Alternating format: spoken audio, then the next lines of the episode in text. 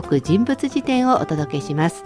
その時々の話題の人を紹介していくんですが今回は冒頭でもお話ししました日本でもかなり知名度が高いんじゃないでしょうか、はい、女優のコンリーですね。そうですね、はい、今ちょうど、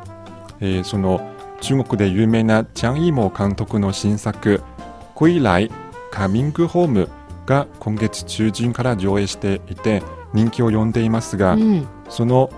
えー、主演を務めたコン・リーはチャン・イーモ監督から高く評価されています。あのすごく中国に詳しくないという方でもコン・リーの名前知ってる人は多いですよね、はい、そうですね、えー、それでは彼女の人生を振り返っていきたいと思うんですがまず生まれが1965年12月、うん、えー、東北の遼寧省の信陽の生まれですけど、はい、えー、両親の仕事の都合で生まれて間もなく山東省の西南に引っ越してその西南で育ちました。なるほど、はい、小さい時はどんな子だったんですか、えー、小さい時歌や踊りが好きで、うん、歌手になるのを夢見ていました。女優じゃなくて歌手だったんですね。はい。そして小学2年の時地元のラジオ局で子供の歌を歌って地元で有名な子供でした。そして中学に入った後も学校の芸術チームのメンバーとしてよく歌ったり踊っ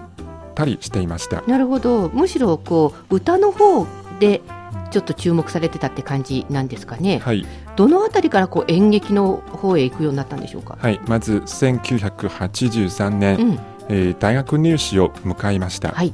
地元の大学の芸術学部を目指して受験しましたが、残念ながら落ちました。え、そうなの？はい。この世界のコンリーが最初落ちちゃったんだ。そうですね。それで？そして翌年、うん、再び大学入試チャレンジしましたが芸術学部、ま、はいまた落ちました。えまた落ちたの？そうです。何がいけなかったんでしょうかね。で、うん、彼女はどうしたんですか？はいそしてこのまま家にいても、うん、家に負担をかけてしまうからと思って、うん、えー、コンリーは働きながら来年の大学入試の受験のために勉強することにしました。はあ、なんかコンリーってすごい女優だというふうに今思ってたんですけど、2回も試験落ちてたんですね。そうですね。このこの時ちょっと試験を落とした先生っていうかにちょっと話を聞いてみたい気も しますが、何がいけなかったのかなちょっと気になりますけどね。はい、それでじゃあまああの自分で働きながらお金を貯めて3回もチャレンジすることに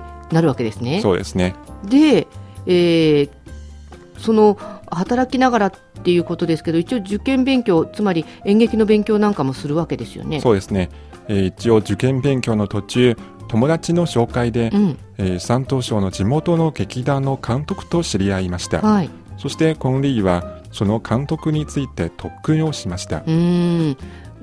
具体的には何を特訓したんですか、はい、朗読や、はあ、えー、姿勢それから演劇などなるほどいろいろ練習して、うん、以前気づかなかった小さな癖もどんどんなくして、うん、みるみる間に上達していきました。あやっぱりこう自分で一生懸命やるだけじゃなくてちょっとプロの人に見てもらうっていうのも結構重要なんですね。はい、あるあの違う番組ですけどお話聞いたときに、はい、無駄な努力は必要ないとこう正しい方向が合ってる努力をしなさいっていうことを言ってたゲストの方がいましたけど、はい、まさにもしかするとコンリーも頑張っていろいろやってたと思うんですけど、はい、ちょっと方向違いの努力だったのが監督に出会って、いい方向の努力になったことが大きかったんですかね。そうですね。ということはその次、えー、1985年ですか、はい、3度目の大学入試はもちろん合格えー、そうですね。受験しまして、はい、えー、目指したのは演劇関係の名門、うん、北京の中央演劇学院の演劇学部でした。これ最高のとこですよね。そうですね、はい、結局点数は合格ラインに及ばなかったまたダメだったの？はい。でもその面接試験での演技が認められて、うん、特別に入学させてもらいました。ちょっとほっとしました 中央演劇学院に入ってからはすごかったですよね。そうですね。えー、まだ在学中ですけど、うん、1987年、チャン・イモ監督の初監督作品、赤いコーリャンの女性主役に選ばれました。はい、役は農村の若い女性で、親に言われるままにならないで、大胆に自分の愛情を求め、そして村のリーダー的な存在になってみんなを率いていくという人物ですけど、うん、そして中国を侵略した旧日本軍と戦ったというとても個性的な役をうまく演じました。この赤いコーニャは日本でも公開されてすごい話題になって私もよく覚えていますけど、コンリーのそういう演技もそうですしこのチャイモ監督の色使いっていうか、はい、すごく新鮮な感じがしたんですね、うん、でこれいろいろ賞を取ったんですよね。そうですねその映画は第38回ベルリン国際映画祭の最優秀作品賞、うん、つまり金熊賞を獲得しました。えー、ヨーロッパの三大国際映画祭の最高賞を受賞した映画としては、中国初だったんです。あ確かに今まで見てた中国の映画とはちょっと違うなっていう感じがありました。うん、でこれに主演してたわけですからコンリーもすごく有名になったんですよねそうですね。これをきっかけにコンリーは国内外で一躍有名になりました、うん、その後も結構チャン・イモ監督との、まあ、コンビというか作品たくさん出てますよね。はい、例えば1990年は「柔道中東」という映画、はい、菊豆って書くんですね、はい、菊の花の菊に豆、はい、はい、見ました。そして1991年は「大紅灯笼高高掛」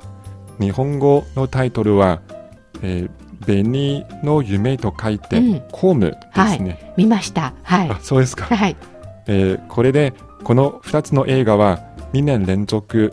アメリカアカデミーの外国語映画賞にノミネートされましたあの赤い荒野がすごく印象的だったのでもうその後はですねチャン・イーモコンリーっていう名前を見ると、はい、もうそれだけでどんな映画か見てみたいなと思ってどんどんどんどん見ていったんですけれど、はい、さらにいろんな作品出るんですよね。そうですね。さらに1992年、うん、もう一つの代表作「超重打官司」日本語タイトルは「周菊の物語」という映画ですけど、はい、この映画は第49回ベネチア映画祭の最高賞金獅子賞を受賞しましたそしてコンリー自身も女優賞を獲得して、うん、えー、中国大陸出身の女優としてはヨーロッパ三大映画祭の初の女優賞でした。はい、この周菊の物語、こう周菊っていうのがコンリーの演じる女性の役名というか名前なんですけれど、はい、これがこうなんていうかな。確かご主人かなんかが罪に問われて納得できんとかいうので、はい、いろんなところにこう文句を言いに行くんですけど、はい、結構中国のいろんなこう何気ない生活を切り取っていて、うん、面白かったなという印象がありますね、はい、えー、こんな役もできるんだってすごい感心しました、うん、さらにさらに彼女って本当にいろんな役をやっていくんですよね。はい。1993年もう一人の中国の名監督チェン・カイコーの作品「バーワン・ビエジさらば我が愛」で主演を務めました。見ました。はい、この映画は、えー、第46回カンヌ映画祭の最高賞パルムドルを受賞して、うん、これも中国語の映画としては初めてでした。まあ、この辺まで来るともうコンリーっていうのが中国の女優さんなんですけれど国際的なスターっていうイメージになってきてましたよね。そうですね、えー、実は現在でもコンリーは中国人女優としてはベルリン、ベネチアそしてカンヌのヨーロッパ三大映画祭の最高賞となる作品をすべて主演した唯一の人です。はい。